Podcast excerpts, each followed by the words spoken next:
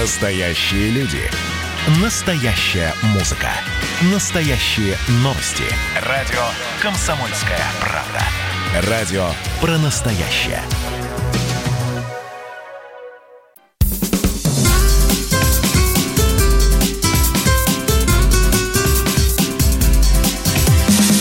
Программа с непримиримой позицией.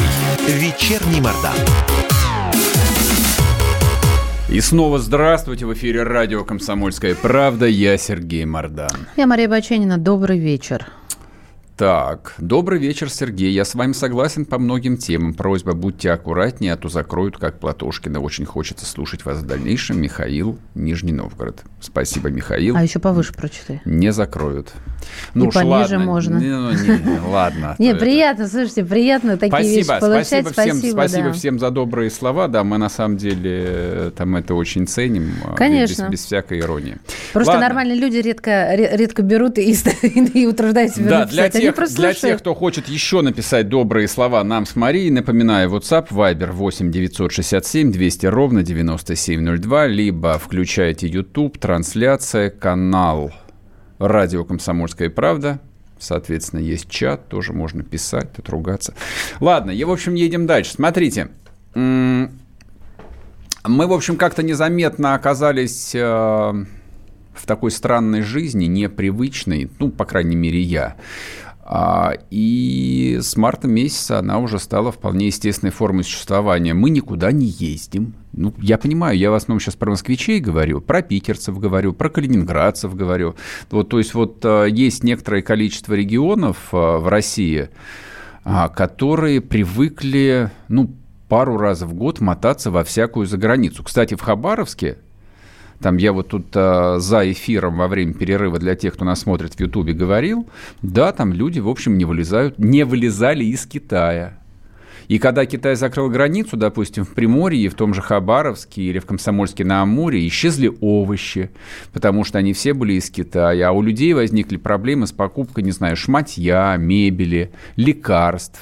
То есть жители русского Дальнего Востока в Китай ездят лечиться – Давно уже причем. И это намного дешевле, чем а, лечиться в России.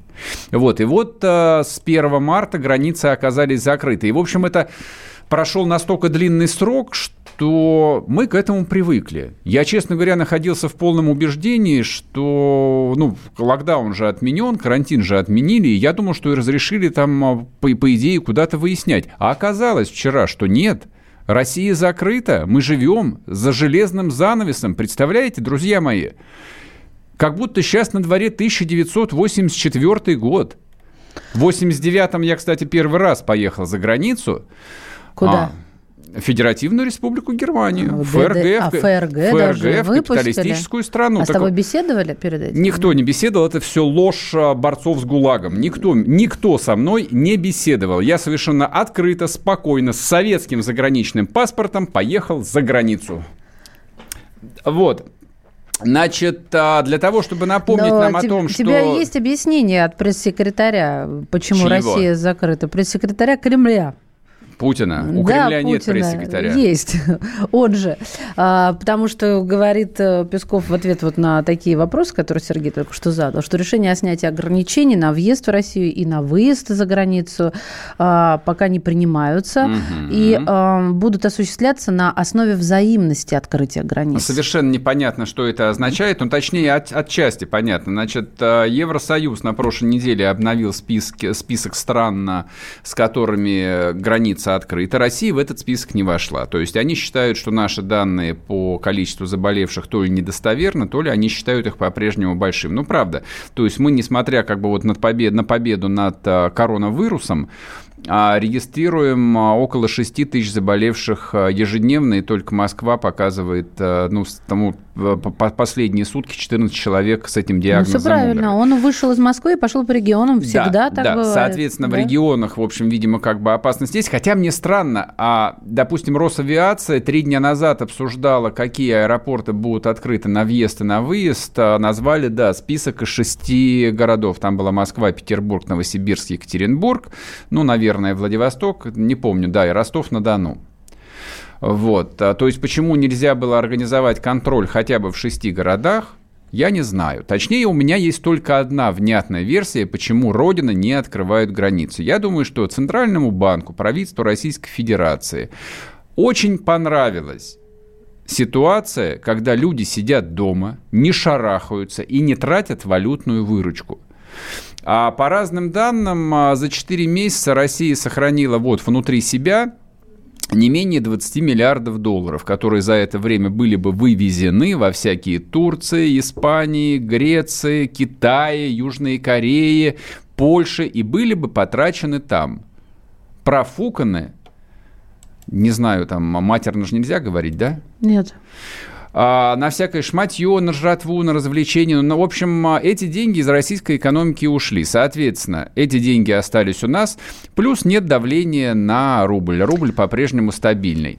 И для того, чтобы перейти, так сказать, ко второй части марлезонского балета, а, во время вчерашнего выступления Мишустин, глава российского правительства, заявил, что у нас возник Очередной национальный проект на этот раз это внутренний туризм. Российский. Специально, да. И что типа, в общем, Родина будет поддерживать, инвестировать. И даже пообещали делать э, а кэшбэк, это по-английски называется, ну, возвращать каждому русскому путешественнику, который едет, не ну, знаю, в Смоленск или Новгород Великий, от 5 до 15 там, тысяч рублей ну, за поездку. Там 51 регион был перечислен. Ну и хорошо. Да, но еще Мишусин, что важно, сказал, что внутренний туризм следует развивать, а, но с помощью создания инфраструктуры, а не закрытия границ. Это тоже очень важно. Вот это мысль. большой вопрос, на самом деле. Как а, правительство Российской Федерации собирается развивать этот самый внутренний туризм? Можно ли его его развить в конечном счете, учитывая наш климат. Поговорим об этом с Александром Мкрчаном, членом Президиума Альянса туристических агентств Российской Федерации. Александр, здрасте. Добрый вечер, Сергей. Добрый вечер, Мария. Здравствуйте. А скажите, пожалуйста, вы верите э, в светлое будущее российского внутреннего туризма? Слушайте, ну, светлое будущее всегда надо верить, особенно в туризме, да? Вот. Э, что касается ближайшего нашего светлого будущего, да, э, действительно, это неплохая мера, э, которая вот вчера была подписана Мишустиным, да. Кэшбэк а, вот этот, да? Кэшбэк. Да, не скажу, что это будет прям взрывной рост какой-то вызовет, да, потому что там есть ряд ограничительных вещей, таких как обязательно наличие карточки МИР, а она есть там у менее чем 20% mm-hmm. населения нашей страны, да, потом обязательно э, это должно проживание быть больше там, 6 дней, 5 ночей. А, и пляжный туризм при этом не затрагивается. У нас люди обычно на пляж едут на неделю, на 10 дней, на 2 недели. А что касается просто там, скажем, жители Тамбовской области поехали в соседнюю, там, Воронежскую область, а, они обычно приезжают, ну, на 2, целых на 3 дня. Mm-hmm. Мало кто приезжает там на 6 дней. Вот. А, и э, это кому выгодно? Выгодно, в первую очередь, действительно пенсионерам, потому что у всех пенсионеров карточки МИР. Э, выгодно тем, кто едет на большой срок и стоимость проживания стоит небольших денег, да, потому что за каждые 25 тысяч рублей э, вы получаете там 20% 5 тысяч рублей кэшбэк. Приличные а, деньги. Да, приличные деньги, да. Э, ну вот, конечно, когда э, там где-нибудь в Сочи сутки стоят 30 тысяч э, да, рублей. Ну, это вы, слушайте, вы, вы махнули пятизвездочную единственную на всю Сочи гостиницу. Да, вы знаете, Мария или как это? Больше, уже не, не один. Сейчас все больше и больше отелей. Вот в июле-августе и в Крыму, и в Сочи, и не только в Сочи, и там в Геленджике, и в Анапе стоит больше 20 тысяч в сутки. А вот скажите вот, мне, по... пожалуйста, вот по поводу этой цены. Я очень сильно возмущена нынешним в этом сезоне цена образованием. А есть какой-то инструмент, которым можно все-таки регулировать, ну, чтобы не задирали так цены, тем более за какой-то сарай, который развалится не сегодня, так завтра. А, а понятно, что некуда да, Мария, такой инструмент есть, я его какой? назову. Назовите, пожалуйста. Это а, скорейшее открытие границ, хотя бы с Абхазией. Вот как только откроется граница с Абхазией, тут же, в этот же день, цены в Сочи и в Адлере упадут на 20% в этот же день. Извините, я перебью вас. А, Мишустин да. говорил о национальном проекте российском, не об абхазском. Нам дела Знаю. нет до абхазской инфраструктуры, а честно Мария говоря. вопрос, как Да, это ответ, я... потому что это наша, наши цены в нашей я инфраструктуре, понимаю. на которые у меня нет денег. Ничего страшного, копи, ну, посиди копи дома, кредит да. возьми, почку продай. Ты уже предлагал. Видишь, денег нет. Они закончились, и всего Послушайте, вот смотрите, там тема да. с а, кэшбэком, это я понимаю, это самый простой способ, но он а, то что, да, то, что называется на один раз. В этом году он сработает, но дальше придет лето 2021 года и возникнет та же самая дилемма ну, я надеюсь, по крайней мере, ехать в какой-нибудь русский Крым или э, в русское Сочи, или, в общем, не испытывать судьбу, сэкономить денег и поехать в нашу родную Турцию. То есть Турция, очевидно, всегда была и будь, да, будет там процентов на 30-40 дешевле, чем Сочи. С этим Смотрите, что делать? Глава правительства Мишустин уверен, что вот эти меры позволят у людей сформировать устойчивое желание отдыхать в России и в 21 году, и в 22 и в 23 да? Вот сегодня он абсолютно четко заявил, что ни в коем случае мы не будем держать закрытыми границы э, и развивать там российский туризм. Нет, мы и границы откроем, и вместе с тем будем платить кэшбэк, чтобы людям было интересно финансово отдыхать в России. Ясно. Александр, значит, сейчас мы идем на перерыв, не уходите. Мы после этого продолжим с вами, э, в общем, выяснять, что вообще правительство или региональные власти должны сделать для того, чтобы мы не поехали в Турцию. Я, честно говоря, не представляю, что должна сделать российская власть, чтобы миллион, миллионы российских граждан отказались от Турции. Я, ну, закр... я за... после перерыва. Да, закрыть ее так же, как Египет, например, закрыли. Вот тогда, да, придется ехать в Крым. Вот. И, соответственно, вы пока подумайте над ответами, что, что, Хорошо. что? Мы сейчас Мишустину немедленно отправим там, в электронную так. почту mail. Друзья мои, я напоминаю, WhatsApp Viber 8 967 200 ровно 9702. Напишите, что они должны сделать, чтобы мы отдыхали в Крыму.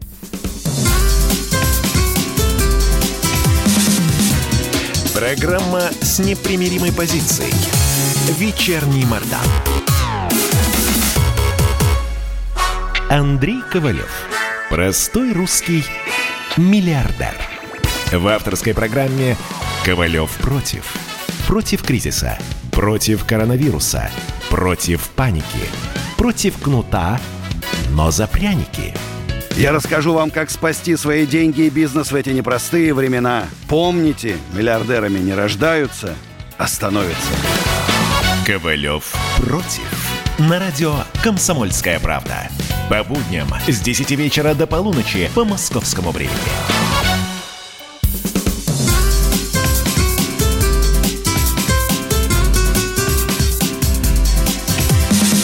Программа с непримиримой позицией.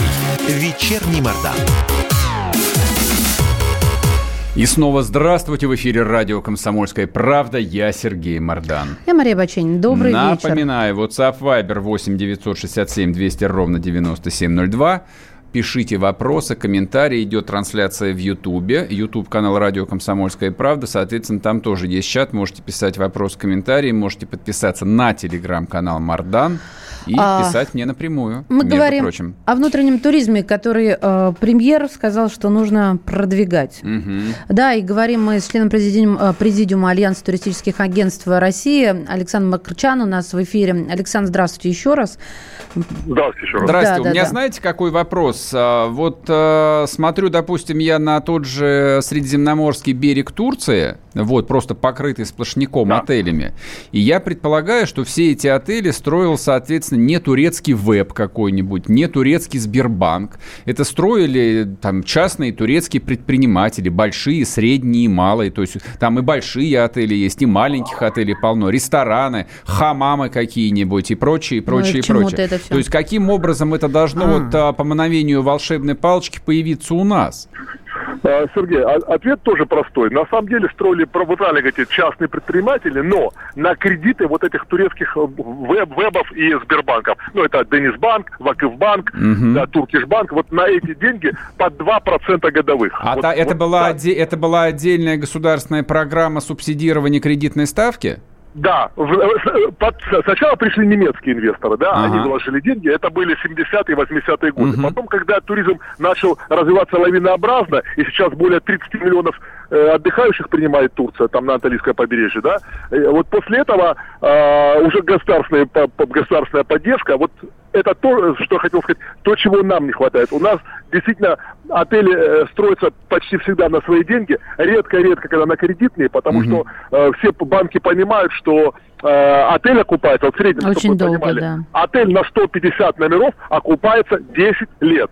Вот отель э, 3 звезды и выше, э, там 4 звезды, 5 звезд окупается даже 15 лет. Э, быстро окупаются только отели 1-2 звезды там на 40, там 45 номеров. Вот эти отели окупаются быстро. Быстро это 5 лет, 6 лет. Быстрее, чем 5 лет, ни один отель не окупается. Отсюда у вот. меня возникает вопрос. А, то есть очевидно, что туристическая, от, туристическая индустрия, особенно связанная, допустим, вот э, с теплыми какими-то морями, она крайне конкурентоспособна. У нас очень, корот, у нас очень короткий сезон, да. то есть как бы нужно нужно это учитывать. И при этом да. мы конкурируем с Грецией, Испанией, там, Португалией и далее везде, до бесконечности.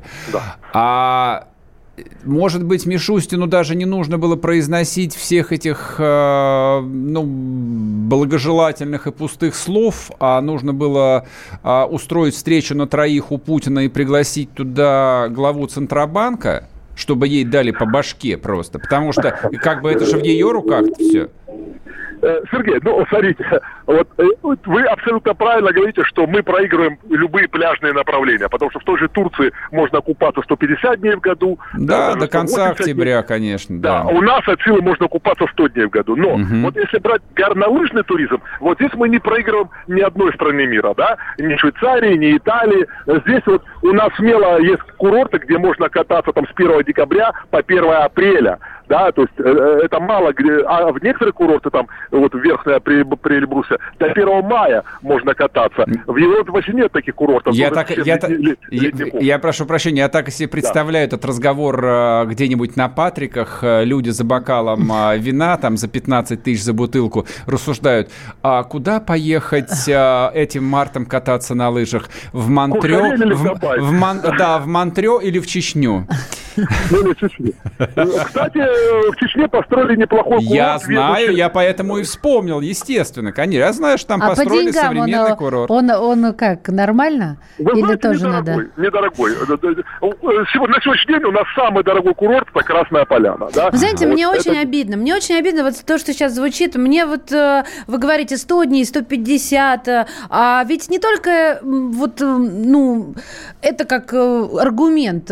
Во-первых, в Крым не нужно обязательно лететь. Туда можно на машине проехать. Да. Это всегда или большой поездом. аргумент. Да, или поездом, для, для, для семей, больш... для больших семей. Во-вторых, там безумно красиво. А, и да. в-третьих, я все-таки могу успеть в эти 100 дней. А вот эти 50, ну как-то ладно, справлюсь с этим, переживу. Но мне обидно другое, что почему там есть инфраструктура, а здесь ее нет, и главное, за нее еще и дерут какие-то бешеные тысячи. Ну, серьезно. Вот мы с Сергеем спорили в эфире какое-то время назад. Он говорит, смирись, старуха, это все э, частная собственность, э, и сиди в Москве. А мне обидно, что, например, Аксенов как-то не сказал, что, ребят, давайте, welcome, мы специально для вас удерживаем цены.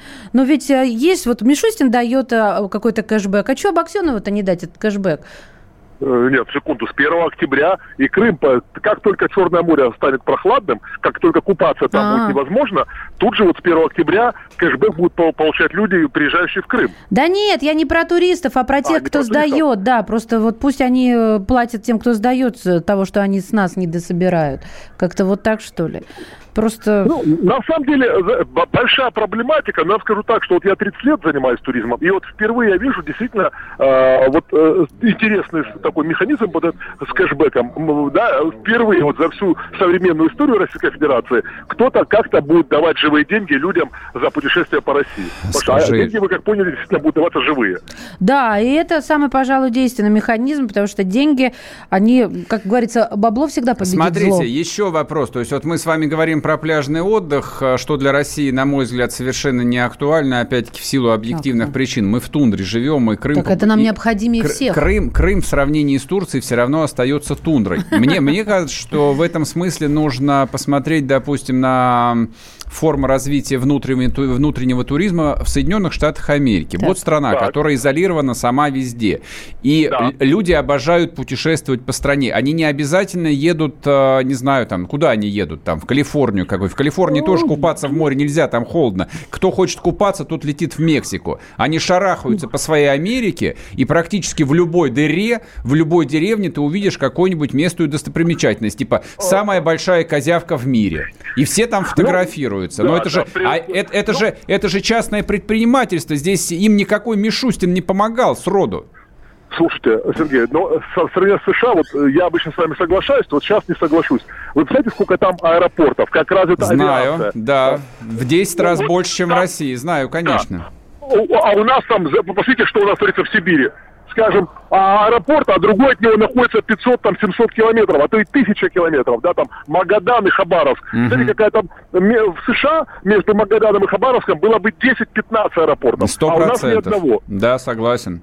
Что, вот, что, там что делать-то? развитие инфраструктуры. Э, там э, у людей перелет, э, перелет стоит совершенно других денег. Можно из, из Нью-Йорка полететь в Майами за 30 долларов. Я знаю, да. Даже, да. Вот. А у нас исключено это, это. У нас нет таких цен. У нас, вот, слава богу, авиакомпания «Победа» иногда там делает какие-то акции, и счастливчики покупают билеты там по полторы тысячи рублей, по две, и хвастают об этом долго. А вы знаете, иногда «Победа» объявляет акции, что по 500 рублей билеты, но я не видел вот за эти годы, сколько существует «Победа», ни одного человека, который купил бы за 500 рублей билет. Позвольте, одного, позвольте вопрос я вам задам. А да. неужели а, глава правительства Мишустин всего этого не знает и не понимает?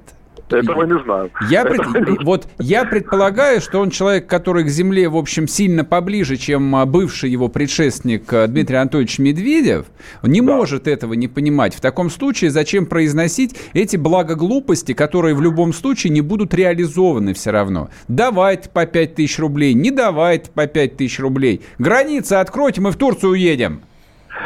Смотрите, давайте вот пока мы имеем то, что мы. Мы имеем закрытые границы, да? И вот в условиях закрытых границ, чтобы действительно людей... Вот второй шаг, вот первый шаг, все, кэшбэк. Замечательный mm-hmm. шаг, хороший. Второй шаг, вот он сра, сказали А, скажите Б. Это субсидирование перевозок, да? Люди должны спокойно с того же Дальнего Востока переезжать э, в европейскую часть России за разумные деньги, да, не за какие-то безумные деньги. Uh-huh. Иногда вижу билеты стоимостью там 30 тысяч рублей в один конец, там Владивосток-Петербург. Я да, вчера то, на там... поезд увидела, Тамбов-Москва 16 тысяч рублей билет. Ну, люкс. ну да, это, наверное, СВ.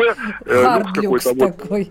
Вот. вот, конечно, таких цен не должно быть, да, конечно, должна быть перевозка э, Э, чтобы люди за обычную зарплату, сколько у нас там обычная зарплата, 30 тысяч рублей в стране, да? да? могли, вот, могли ездить, естественно, конечно. Могли спокойно ездить там несколько раз, да, за эти 30 тысяч. Слушайте, могли, а я прошу прощения, опять вас перебью, но тогда для начала хорошо, мы аэропорты в ближайшее время не построим, не построим. но навести порядок а, на железной дороге мы в состоянии дать по башке э, РЖД, чтобы они цены на билеты, в общем, привели как так а, в, в адекватный уровень со средними зарплатами, ну и расписание чтобы они строили не под перевозки угля и стали, то есть, как бы для них же зарабатывают с грузовых перевозок, а пассажиры для них типа социальное обременение. Да. Вот да, вам конкретный пример, да. Для того, чтобы поехать в Новгород Великий, даже из Москвы, ты должен сесть на страшно неудобный поезд и приехать туда в 5 утра. Ну, например. Вот и весь внутренний туризм.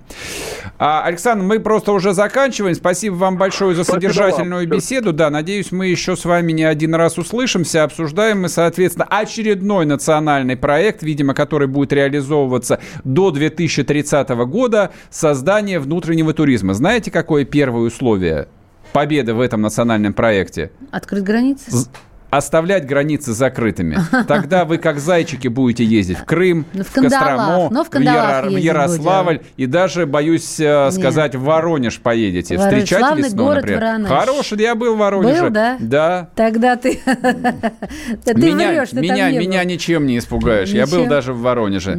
Все, вернемся после перерыва, не уходите.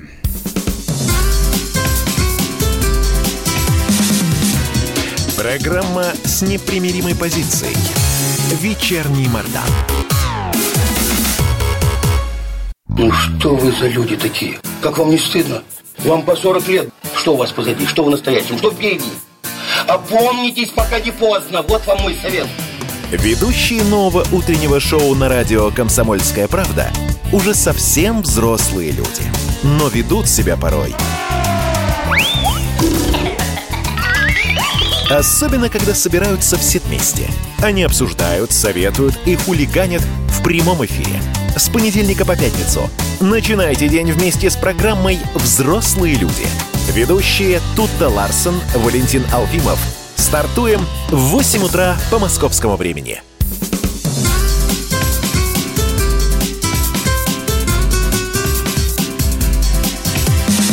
Программа непримиримой позицией. Вечерний Мордан. И снова здравствуйте в эфире радио «Комсомольская правда». Я Сергей Мордан. Здесь Мария Баченина. Здравствуйте. Хорошие новости про космос. А, теперь про китайцев. Ну, мы в анонсе сказали, что китайцы отправили корабль на Марс. А, значит, а, должен сразу отметить, по крайней мере, пять э, крупнейших мировых газет написали об этом на первых полосах. Это важно. Более это, того, это важно. А, это транслировалось, несмотря на то, что э, до последнего момента были сомнения и опасности, связанные с э, падением ракет-носителя, это при всех составляющих транслировалось э, китайскими телеканалами в прямом эфире. Но это реально круто. Это круто, а, но учитывая там какие-то такие закрытые источники, источники. Смотрите, а, на сегодняшний день, это важно напомнить, единственной страной, чьи аппараты успешно выполняли программу на поверхности Марса, остаются Соединенные Штаты Америки. А, советские зонды разбивались при посадке на красного нашего соседа. Что, ни один не долетел, что ли? Да, не повезло. А, ну да, соответственно, 10 октября 1960 года СССР космодром Байконура запустил ракетоноситель «Молния» 8К-78. Первая в истории человечества попытка достичь Марса не удалось. И Европейскому космическому агентству тоже не повезло, чтобы мы не были одиноки в этом невезении. В том же году, через 4 дня, еще одну запустили, опять не удалось. Но надо сказать, что на орбите Красной планете, планеты, да, действительно продуктивно да, работали советские да, европейские да, аппараты, да. и в том числе американские аппараты. Вот э, прекрасно назвали. Марсианская миссия называется Тянь Вэнь. Э, в переводе с китайского означает «вопросы к небу». В 60-е, да, Советский Союз активно занимался исследованием Марса, ну и вплоть до начала 70-х, вот э, насколько я смотрю. Ну, соответственно, все, что было после 91 -го года, ну, в общем, как бы, видимо, дорого, и то ли технологии были утрачены. Ну, я не знаю. Ну, в общем, как бы, с одной стороны, там можно порадоваться типа, типа за человечество, но вот как-то мы же отвыкли э, радоваться за а, человечество. А, у нас на связи Действительно, член Российской Академии космонавтики имени Циолковского Александр Железняков. Александр Борисович, здравствуйте. Добрый вечер. Здрасте. Скажите, пожалуйста, с точки зрения мировой космонавтики, вот насколько важен этот китайский запуск? Можно я для начала в вашу бочку дегтя, это исторических воспоминаний, добавлю ложечку меда? Обязательно. Все-таки говоря о наших достижениях, Нужно не забывать, что первая мягкая посадка на поверхность Марс, Марса была совершена нашей станцией Марс-3 в 1971 году. Да, да. Да, ей верно. очень не повезло. Она проработала на поверхности всего лишь 14 секунд. Угу. Но, тем не менее, сам факт был. Так что и мы какую-то лепту внесли в освоение Марса. Ну а теперь то, что касается китайской миссии – если брать в глобальном масштабе, то, конечно, любая межпланетная экспедиция, любой аппарат, направленный в сторону Венеры, Марса, Меркурия, Юпитера, это очень интересно. А китайский космический аппарат – это в первую очередь китайское достижение, и для них это действительно большое достижение. Угу. Раньше они летали только к Луне, теперь полетели к другой планете Солнечной системы. Ну а если брать э, мировую космонавтику, все-таки вот вы сами отметили, что ни один, ни, ни один космический аппарат Соединенных Штатов Америки уже успешно работал на Марсе, на, вокруг Марса. Поэтому ну, я бы все-таки относился к этому как к китайскому достижению, но к рядовому случаю в практике мировой космонавтики. Я знаете, что вас хотел спросить? Вот, э, не знаю, смотрели вы фильм «Марсианин»? Смотрел. А, меня просто, я когда его смотрел, резануло, что спасать э, главного героя американцы не успевали и просили отправить китайцев ракету. Вот, а мы там как-то даже вот в контексте не фигурировали, и мое патриотическое чувство страдало. И вот сегодня я прочел про успешный запуск а, китайского марсохода и понял, что фильм оказался в какой-то степени пророческим. А верно я понимаю, что вот будущее, ну не знаю, космическая гонка или космическая кооперация, это прежде всего гонка или кооперация американцев и китайцев. Или у нас ну, есть хоть какие-то шансы? Ну, шансы остаются всегда. Чем дальше, конечно, мы будем рассуждать и строить планы, а не делать дело, тем эти шансы становятся все призрачнее и призрачнее. Но, тем не менее, пока еще такие шансы есть, и если мы вот в ближайшие годы все-таки сможем раскачаться, сможем что-то сделать, не говорить, а именно сделать, ну тогда у нас есть шанс вот в следующих фильмах фигурировать на космических орбитах вместе с американцами и китайцами. А тогда, я согласен, будет ну, во всех фантастических фильмах, в случае что, американцы просить помощи у китайцев, ну, а китайцы у американцев. А, Александр Борисович, вот почему, смотрите, ну, 19 год, да, китайцы отправляют э, они переходят э, в ранг э, космической державы после того, как посадили на обратную сторону Луны, да, свою ровер Юйту. Я не очень умею так говорить. Вот почему мы этого не сделали? Это нам не нужно. У нас не было денег, у нас не хватило мозгов. Ну, мозгов не в смысле идеи, а мозгов разработать что-то такое, что там сядет. Нет, и мозгов бы хватило, но в разные временные периоды что-то мешало. Вот если помните, когда была та первая лунная гонка в 60-е, начало 70-х годов, после высадки американцев на поверхности Луны, наверное, сравниться с этим могла бы высадка на обратной стороне Луны. Если бы мы тогда не забросили лунную программу, а сделали этот эксперимент, я думаю, что все-таки история сохранила бы и американцев, и нас на равных вот в освоении Луны. Но тогда вмешалось дело политика, потом в дело вмешалась экономика. Сейчас уж я, извините, даже боюсь сказать, что мешает нам это сделать. А вы не бойтесь, вы скажите. Не, смотрите, вот а, мы, мы тут а, по привычке э, с Марией, на самом деле, Хайм и Роскосмос и Рогозина просто на автомате, вот даже не задумываясь.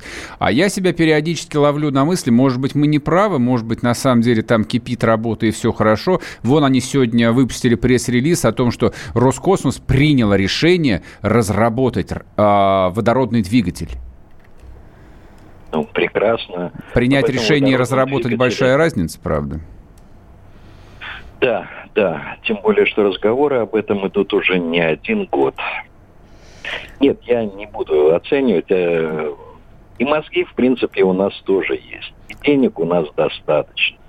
Но нужно на чем-то остановиться, не замахиваться на все не говорить о том, что у нас будет там база на Луне, мы будем летать, будет у нас сверхдяж, пока у нас ничего нет. Александр Борисович, а что Поэтому тогда нужно? Ну вот я, я очень здорово, мне кажется, уловила, что вы имеете в виду, что не заниматься шапкозакидательством, а просто хорошо делать свое дело. Но для того, чтобы ярко заявить о себе и снова войти вот в этот а, топ, а, что-то все-таки нужно такое, что поражает или удивляет, или а, вызывает аплодисменты. А что это, например? Ну, вы знаете, вот тот же самый пилотируемый, например, полет к Луне, у нас многие конструкторы говорят, что мы можем вот осуществить прямо с помощью существующего союза пилотируемый облет. Ну так давайте совершим. Mm-hmm. Это действительно будет яркое достижение. Пусть там просто слетают, побудут 10 часов около Луны и возвратятся обратно. Вот это будет достижение, которое увидят все, и тогда уже не будет тут никаких сомнений в том, что мы остаемся великой космической державой. Никто не будет спорить с этим. Я Но прав... надо что-то угу. вот подобное сделать. Я правильно понимаю, что вот супертяжелую ракету, эту пресловутую Ангару, особой нет необходимости э, там доделывать для того, чтобы слетать на Луну еще разок? Ну, если говорить о Союзе, да. с его помощью летать, то это в этом необходимости нет. Можно на существующих технических средствах. А летать. с какой тогда, в общем, практической целью Роскосмос столько лет э, вваливает и вваливает эти миллиарды в Ангару? То есть куда они собираются ее отправить-то? Ну, сначала была задача создать линейку ракет-носителей вот на блочной структуре, чтобы заменить все существующие наши носители.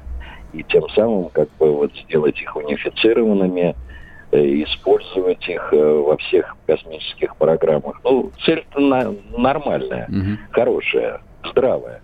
Но, конечно, 25 лет разрабатывать одно изделие, оно и морально устаревает. И какие бы там перспективы не сулили, это, конечно, ни в какие рамки не влезет.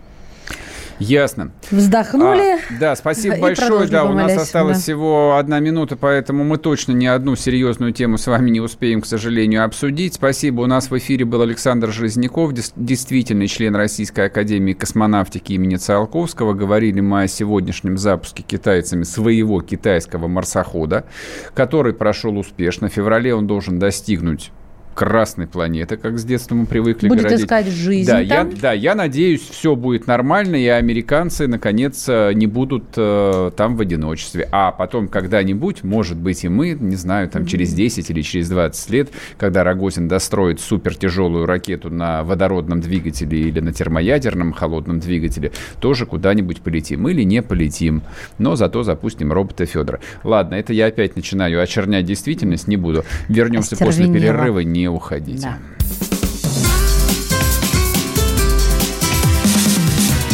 Программа с непримиримой позицией. Вечерний Мордан. Андрей Ковалев. Простой русский миллиардер. В авторской программе «Ковалев против». Против кризиса. Против коронавируса. Против паники. Против кнута, но за пряники – я расскажу вам, как спасти свои деньги и бизнес в эти непростые времена. Помните, миллиардерами не рождаются, а становятся. Ковалев против. На радио «Комсомольская правда». По будням с 10 вечера до полуночи по московскому времени.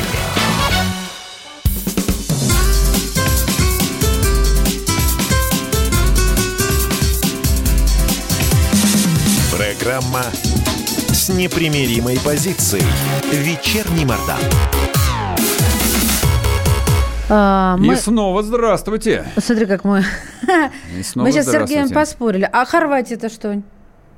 Это Европа, друг мой. Спорим а, с ним да, по поводу Хорватию, туриста. Да, в Хорватию туризма. Можно поехать. Я говорю о том, что такая удобная ситуация, когда не в ответочку только, да, в ответочку нас выпустят, а, а нас готовы пускать. Ты есть список стран, которые нас я готовы лично, пускать? Ну что-то ответочки нету. Я бы оставил бы навсегда, потому что, так сказать, люди приличные и так летают. В Кубу, Доминикану, не, ну Доминикану вычеркиваем, Кубу, Мексику, Мальдивы, ты пока долетишь, ты штаны последние растратишь. А, потому а что... Хорватия, Египет, ОАЭ, и Доминикана. Принимают. При, хотят принять, но что-то мы в ответку не, как-то не, Ладно, не готовы. нечего, шарах, сидите, копите вот. деньги, дальше Сергей, будет еще хуже. Так. Да, нефть подешевеет до 10 долларов за баррель. А зачем нам и нефть? придется есть У нас э, есть гречку. цифра и люди а, достаточно. А, да, да, да, а гречку мы ели и так, прекрасный нас, да, продукт. Будет, да. И интеллигентные люди говорят греча. Греча. Это вы в Питере булку и гречу едите.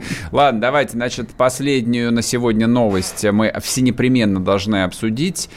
А, хотя новость э, московская, но в отставку отправлен настолько влиятельный в системе образования человек, что отдача будет, э, я вас уверяю, по всей стране. Итак, а вчера вечером в отставку был отправлен глава департамента образования Исаак Калина. Правильно я сказал фамилию? Калина или Калина? Мне нравится Калина. Мне тоже нравится Калина. Калина красная. Мне нравится Калина по-русски. Калина это... вызрела.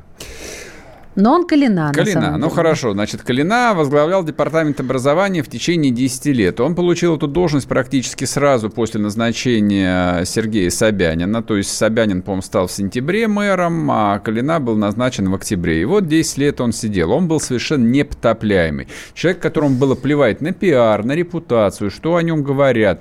То есть его материли десятки тысяч э, учителей, родителей. Он провел масштаб, очень масштабные Главное, реформы системе образования. Да, сейчас я расскажу, чем он прославился.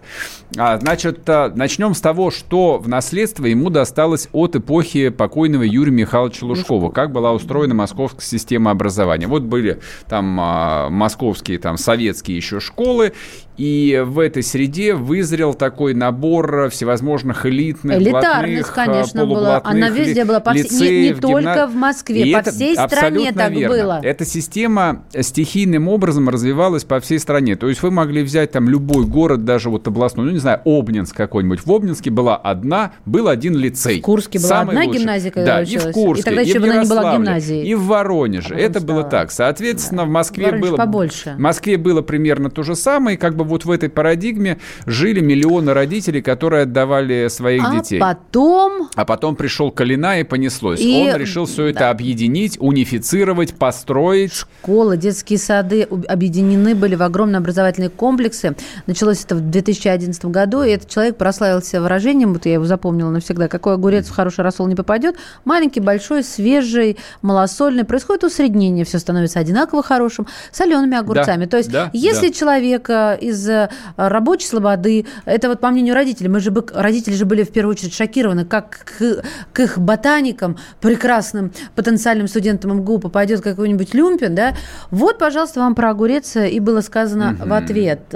Я сейчас не сужу ни первых, ни вторых, нет, ни третьих. минуточку, нет, здесь именно надо судить. Значит, э, здесь главное, чтобы не возникало никаких, ни малейших аналогий с советской системой образования, которая гарантировала по всей стране ну, с большими оговорками. Да. Тем не менее, равные условия, равный примерный ну, уровень образования. Была школа, в На... каждой деревне. Я лично там общался там с десятками людей, которые там стали министрами, заместителями министров, большими руководителями, учеными. Из таких пердей, извините меня, ну правда, по-другому нельзя сказать.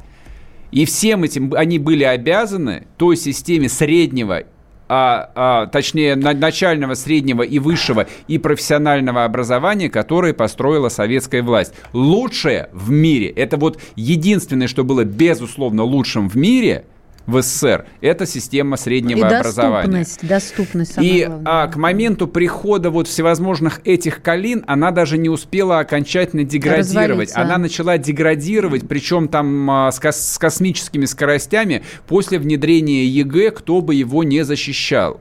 Вот, я понимаю, что это банальная тема, что Николина в введении ЕГЭ, ЕГЭ да. был виноват. Но эта система а, шагала по стране и польз, пользовалась и пользуется поддержкой благодаря именно вот таким вот чиновникам, которые исповедовали современный принцип о том, что какой бы огурец ни попал в банку, маленький или большой, он потом превратится да, в хороший соленый огурец он потом превратится в усредненного выпускника современной российской школы, который ничего не знает, ничего не умеет и, главное, серыми, ничего не хочет. Абсолютно. После этого он попадает в какой-нибудь такой же тривиальный, бессмысленный российский вуз – если Почти попадает. гарантированно. А то, гарантированно. А то в ПТУ. Да слава богу, есть же Но платка в ПТУ хотя теперь. бы руки на платку, э, на платку займут. и дураков берут. На платку берут всех, были бы гроши. Но, но места-то ограничены. И после этого вот эта вот бессмысленная система проведения времени, когда там молодой человек якобы учится, она продолжается еще 4 или 6 лет, там, если это магистратура. И вот, наконец, вся эта история заканчивается, и в жизнь выходит очередной продавец собачьего корма, у которого есть диплом о высшем образовании, но который не имеет ни малейшей исторической связи ну или, скажем, там, научной связи, преемственности с теми людьми, которые заканчивали, ну, на вскидку, давай скажем, Бауманку, МАИ, МГУ, Ленинградский университет, Новосибирский, там 30, 40 или 50 лет назад. Ничего общего нет и не надо себя обманывать. Дальше будет только хуже. Знаете почему? Сейчас я вам объясню почему. Потому что пришел Значит, зам. Калина совершенно там спокойно. Он в отставку ушел сам. Он неплохой начальник. Его не отправили в отставку. Он с почетом ушел на пенсию. А на его место пришел а его первый заместитель... Многолетний причем. Многолетний. Он на этой должности, по-моему, был а, с 2010 года. Сейчас Сергей я... Кравцов. Да, Сергей Кравцов. Сейчас я зайду в свой телеграм-канал. Кто не подписался, телеграм-канал Мардан. Там все было написано. Вот. А, человек с совершенно фанта- фантастическим образованием. Строитель по первой, по первой специальности. Потом он а, получил финансовое образование. Потом он а, руководил инвестиционной компанией. То есть он руководил всем, чем угодно, кроме вуза, школы, ПТУ или техникума. То есть он к системе образования не имеет ни никакого отношения, вообще никакого. Он занимался деньгами в этом департаменте, а деньги там большие. Вот понимаете, до тех пор, пока образованием в России будут заниматься бухгалтера, которые видят только экселевскую таблицу и считают рубли, как бы сэкономить на количестве учителей физики, вот до тех пор мы будем а, смотреть на запуски китайских марсоходов и вздыхать, от того, что российского марсохода не появится. Вернемся к вам завтра. Всего вам доброго.